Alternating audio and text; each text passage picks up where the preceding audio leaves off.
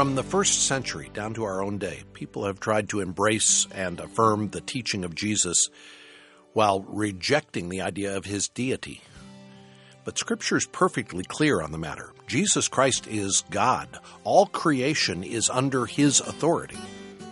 Alistair Begg expounds on this reality today on Truth for Life as he concludes a series called Grace and Peace. We're in Ephesians chapter 1, verses 21 through 23. He's begun his first long sentence Blessed be the God and Father of our Lord Jesus Christ, who has blessed us with all these things in the heavenly places and has laid this all out. And now he says, In light of all of that, I'm praying for you folks that you would come to a solid experiential grasp of this and that you would know who Jesus is. Let me just point out three things. He is underscoring, number one, Christ's absolute supremacy. Christ's absolute supremacy. Secondly, above all authority. All authority. The idea that the judicial system would be impartial, not a political uh, machine, uh, it takes us back uh, some time. But that being said, if you're tempted to roll over in your bed and pull the blankets over your head because you think somehow or another the world is so upside down that it will never be righted, then get yourself a Bible and before you get out of your bed, just say to yourself, He has been placed far above all rule and all authority. And if you can manage to sing it, sing to yourself, There is a higher throne than all this world has known, where faithful ones from every tongue will one day come, because He rules over all of these things far above all power. All power. Now, you go back into, you know, your engineering lab tomorrow and tell them, say, by the way, I was just thinking yesterday morning about how uh, the risen Lord Jesus Christ is, is so powerful that he's, he's far above all power, all of this stuff. He invented it ultimately. Your friend's going to say, you know, take a couple of Tylenol and a day off and uh, come, come back later on, and, and meanwhile, we will, we will arrange for you to see somebody. It's far above all power. The disciples said, What kind of man is this that even the winds and the waves obey him? Well, he's the creator of the universe. You would be surprised if they didn't obey him. These are simply indications of his kingship. He's far above all rule, all authority, all power, and all dominion. That's why when Jesus dispatches his disciples, he says to them, All authority in heaven and earth has been given to me. All authority. What an amazing thing to say. Is there anyone else who qualifies for making such a statement? Do you know of anyone you've read in history? All authority in heaven and earth has been given to me. Who do you think you are, Jesus? God? Only God has all authority in heaven and earth. Exactly. And he doesn't stop there. And he says, uh, and above every name that is named. Above every name that is named. That must have rung for the Ephesians because they had been around when the big brouhaha had emerged uh, in, the, in the center of the, uh, the community and how they had um, uh, come up against Paul and his proclamation of the gospel. And uh, in the riot that emerged, uh, they said to one another, There is danger not only that this trade of ours, they were selling uh, these little shrines, these little silver gizmos. There's danger not only that this trade of ours may come into disrepute, and we don't want it to affect our bottom line, but also that the temple of the great goddess Artemis may be counted as nothing, and that she may even be deposed from her magnificence, she whom all Asia and the world worship. And when they heard this, they were enraged and were crying out, Great is Artemis of the Ephesians, or great is Diana, the Greek, uh, of the Ephesians. And Paul says you need to know that his name is far above any name. Great is Artemis of the Ephesians. Great is Churchill, one of my heroes. No reading a book at the moment, Gandhi and Churchill. I'm about a third of the way through. You got to pay attention. But in the course of it, I discovered what I always surmised that Churchill was a radical secularist. And that early, in his early days, in his early 20s, as he served in a soldier, he'd never really read a book in his life. And he suddenly realized, I don't know hardly anything, so he started to read. That's why the reading of books, incidentally, is so vitally important, because what he started to read was not a help to him, it was, in the end, a hindrance to him. And he read in particular and was influenced by a book by Winwood Reade called The Martyrdom of Man. The impact upon him, he said afterwards, was intense because it reinforced his lessons from Macaulay, The Rise and Fall of the Roman Empire, as history being the story of the triumph of modern progress and of science over primitive cruelty and superstition. The book, The Martyrdom of Man, was an early manifesto of what it would later be called social Darwinism. And it presented history as a single process of the rise and survival of the fittest, showing how our own prosperity is founded on the agonies of the past. This book made an indelible impression on the young Churchill, and he was struck by its devastating critique of Christianity and of religious faith as reflections of man's most backward tendencies. Reade's unabashed atheism left Winston, by his own admission, with a predominantly secular view of life and human nature that lasted until death. More than half a century later, he would querulously ask his doctor how any trained physician could possibly believe in an afterlife. Billy Graham met him in London when he was there on one of his crusades. He had personal time with him, and I remember him telling us that as he laid the gospel out for Churchill, Churchill said to him, Dr. Graham, for me it is too late.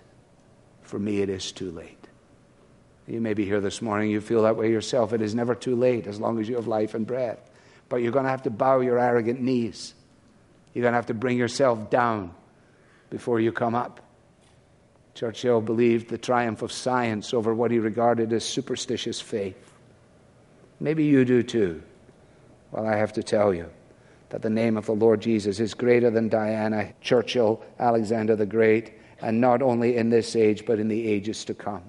All the powers throughout space and time, all the powers, whether material or spiritual, in that whole continuum, are underneath his rule.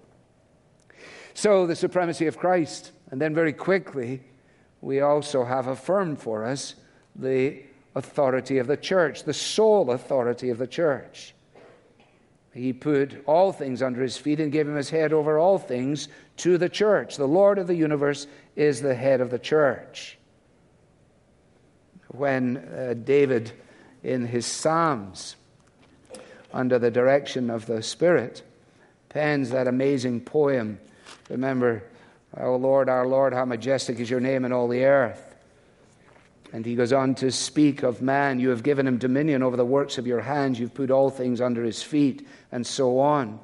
Well, in actual fact, that Psalm 8 is ultimately fulfilled in Jesus. And to the extent that it was fulfilled in Adam or in humanity, that has all been flawed as a result of our rebellion. But in Christ it is fulfilled because He is the one who has abolished death and has brought life and immortality to light through the gospel. And what Paul is affirming here for these believers is that this church, which is the body of Christ, which incidentally is a unique metaphor to Paul, he's the only person who uses that picture of the church. I wonder whether it was because of his encounter on the Damascus Road when he had the question confronting him from the heavens Why do you persecute me? And Paul must have thought to himself, What do you mean, me? I'm persecuting them. And as his mind was schooled under that encounter and by the work of the Holy Spirit, he realized this is the wonder that Christ is the head and his people are the body. And they share in Christ's victory and they are energized by Christ's power and they are taught by Christ's word. And this Jesus is the head over all things. So, in fact, the victory of Jesus in the cross has secured the final doom of Satan and his hosts. Now, the demons are defeated, but they refuse to concede. If we were able to see this morning the extent to which demonic activity is, is part and parcel of human existence, it, it would be a, a dreadful experience for sure. And so we need to be reminded this morning that although all of these things go on, he's going to come to Ephesians 6 and say, You better have all the armor of God on that you can deal with the, the, the onslaught of the evil one. At the moment, he says, you need to know that death has been dethroned and one day it will be destroyed. One day it will be destroyed. When the last enemy, which is death, is finally destroyed, then we will be in that place that is anticipated in Revelation. The writer to the Hebrews gives us a tremendous help when, again quoting Psalm 8 about putting everything in subjection under his feet. The writer to the Hebrews says, Hebrews 2, uh, verse 8, Now, in putting everything in subjection to him, he left nothing outside his control. At present, we do not yet see everything in subjection to him. That's true, isn't it? Well, we don't see everything in subjection to him. In fact, it looks as though hardly anything is in subjection to him. But we see him, who for a little while was made lower than the angels, namely Jesus, crowned with glory and honor because of the suffering of death, so that by the grace of God he might taste death for everyone. You see that? We do not see everything under subjection. Uh, he, the devil is a defeated foe. It is checkmate that is absolutely assured. You can continue to play out with your pieces on the board, but you cannot affect the ultimate outcome. That is what has happened in the death and resurrection of Jesus. He is a defeated foe. He continues now to engage in spiritual warfare. The fact of the matter is that in Christ, all is put under his feet. One day, that will be realized in all of its fullness. And in the meantime, although we do not see that in its totality, we see Jesus, which again, you see, is the reminder of why it is we have to keep our eyes on Jesus. We see Jesus. The reason that I'm in trouble is because I, I, don't see Jesus, because I see myself. I'm thinking about myself. How's it going for me? Am I doing well? Am I doing poorly? Is this exactly what I wanted? Am I experiencing this or that or the next thing? What do I need? I don't need a course on that. I need to see Christ. See Him how? not as a Galilean peasant wandering around like an erstwhile first century Gandhi, but to see him as the ascended king, seated in a position of authority above all rule and authority and power and dominion and above every name that has been named. That's what I need. And you wouldn't know that's what you need unless you weren't here to hear the Bible this morning, because you would have concluded that you need something else. And you may even think you need something else because those other things are of, of importance. Of course, they are. But the real need for the Christian is to understand who Christ is and all that is ours in Christ. The relation says one of our Dutch Reformed friends, the relationship between Christ's power over all things and his sovereignty over the church is such that he employs the former to the preservation and salvation of the latter. As the head of the church, he is the sole authority. He is the head over all things to the church. Therefore, we do not yield to the state, nor to a pope, nor to little mini popes. Every pastor has the potential to become a mini pope. We yield not to popes. We yield not to the state. We do what we're supposed to do in rendering to Caesar what is Caesar's. But when that invasion takes place in the realm of the church to tell us about the nature of marriage, we do not yield to the state to tell us about the significance of sexuality, we do not yield to the state. That tells us what we do about this or that, we do not yield to the state. Judge for yourselves whether it is right in these circumstances to obey God or to obey man. He is the head and the sole authority, and He is the source of all of the church's fullness. He is the fullness of Him who fills all in all. When Paul writes to the Colossians, he says, You know, uh, the fullness of the Godhead dwells bodily in the Lord Jesus Christ.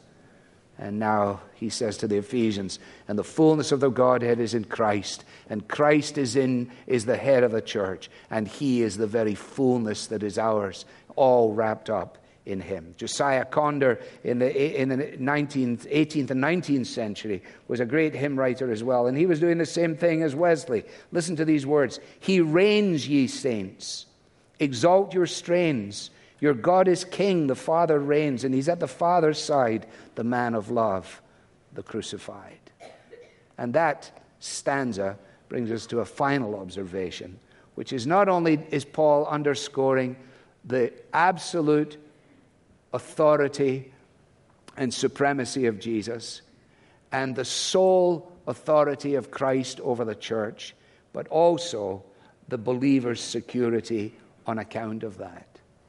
You see, it is the supremacy of Christ which is the basis of safety and security for the Christian.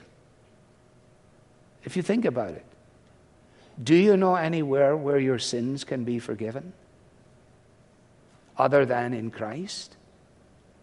Then it is in his supreme sacrifice and triumph over sin that there is the opportunity for cleansing and for forgiveness. Do you know of anyone in the universe who has conquered death and opened up the way for another to triumph in death? Save Jesus? No, you see, it is his supremacy which is the foundation of security. And it is the function of faith to acknowledge the reality of Christ's supremacy and rule. In the very period of time when unbelievers say it can't possibly be. It's the function of faith to acknowledge the supremacy of Christ in a context where unbelief pushes back.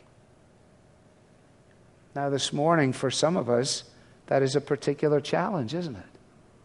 But ask yourself your faith may not be very strong, but you have faith, don't you? You do believe, don't you? You may not, you know, like be really believing, believing, believing, but you're kind of like believing. I mean, do you have faith like a, a strand of, of a spider's web? That will be sufficient, provided that childlike simple faith is grounded in the supremacy of Christ. And when your friends and family members push back and tell you it's crazy, and you're tempted to be pressed down by the extent of the opposition, this is where we look. This is the antidote to our fears. This is the assurance of safety in our alarms. When I'm, when I'm aware of fightings within and fears without, when I'm conscious of my weakness, when I'm aware of the fact that I am not all that I should be, and so on, I have to rest in the fact of His authority and in His power. You say, yeah, but what about all this authority and his power? I authority and his power, and I lost my job. Authority and power, and my health has failed. Authority and power, and my spouse has died. Well, this is not heaven yet. This is the mystery of God's providence. What do you do? You cry, you mourn, you wonder, you bow and you say to yourself, the God who has taken my loved one to himself is the God and Father of our Lord Jesus Christ. He never would cause his child a needless tear. And therefore, although I do not understand this right now, I bow beneath his rule and his authority. Along that path, there is safety. And if you talk to Christians who have lived for long enough to have experienced the ups and downs and the ins and outs and the failures and the foibles and the scramblings and the mess, then some of them will be bold and honest enough to tell you that the greatest progress that they've made in the journey of faith has not been in triumph, but has been in affliction. Has not been when the band is playing and everybody's marching but has been when they felt themselves to be alone in the universe. And then they cried out, Abba, Father. The hymn writer, and with this I close, captures the wonder of this safety. Um, and this is a, a lady, Anna Letitia Waring, writes this hymn. In heavenly love abiding, no change my heart shall fear. And safe as such confiding, for nothing changes here. The storm may roar about me, My heart may low be laid, but God is round about me. And can I be dismayed? That's the great question, isn't it? And here we are as a church. What is it we really need? New techniques, new plans, new screens, new seats. We're grateful for it all. But what we need is a sight of the risen, ascended, reigning Christ. Bring all your fears there. Cast yourself into the immensity of God's amazing love in Jesus. Luxuriate, if you like, in the overwhelming sweep of His grace and of His goodness. And don't let anybody tell you differently. Rest in His promises, live in His presence, and by God's grace, go out and fulfill His purposes for you.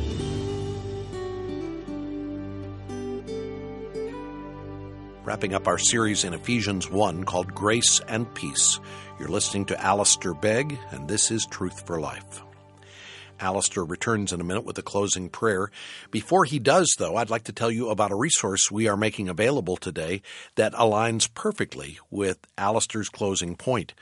As he said, the church's greatest need isn't a new building or a new program. The church's greatest need is a fixed and steady focus on the risen, ascended, reigning Christ. That's at the heart of a new book we're featuring, written by author and pastor Joe Thorn. The book is titled The Heart of the Church. Without the gospel, the church doesn't exist. And when churches lose sight of their mission, they become dry and stagnant and ineffective. This book offers a full and detailed exploration of the message that is indispensable to any church's health and identity. If your church seems to be lacking power, or if you are personally feeling spiritually dry, the heart of the church brings refreshment, direction, and light, leading to worship. We highly recommend this book for every believer. In fact, some of you will want to order an extra copy to share with your pastor or with your small group. Request a copy of The Heart of the Church when you donate today to support the ministry of Truth for Life. And don't forget that additional copies can be purchased at our cost without any markup. Go to truthforlife.org/donate or call 888 588 7884. Now, here's Alistair to close our series with prayer. Father, thank you that we have a Bible to which we can turn. We don't have to come in here and try and think up something to say. We want to be students of your word. We want to learn this morning that you really are supreme over all things. And in our world of turmoil and chaos and bloodshed and pain, only the eyes of our hearts, enlightened by your grace and truth, will allow us to affirm that you are actually supreme over all.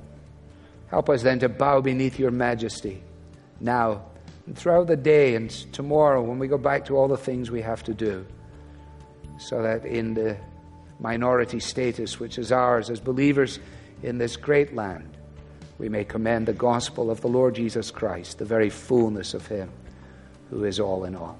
For we pray in His name. Amen. I'm Bob Lepine, hoping you'll join us next time for a special message about leaving a legacy of faith to the next generation. Be sure to listen Friday. This daily program features the Bible teaching of Alistair Begg. It's furnished by Truth for Life. The learning is for living.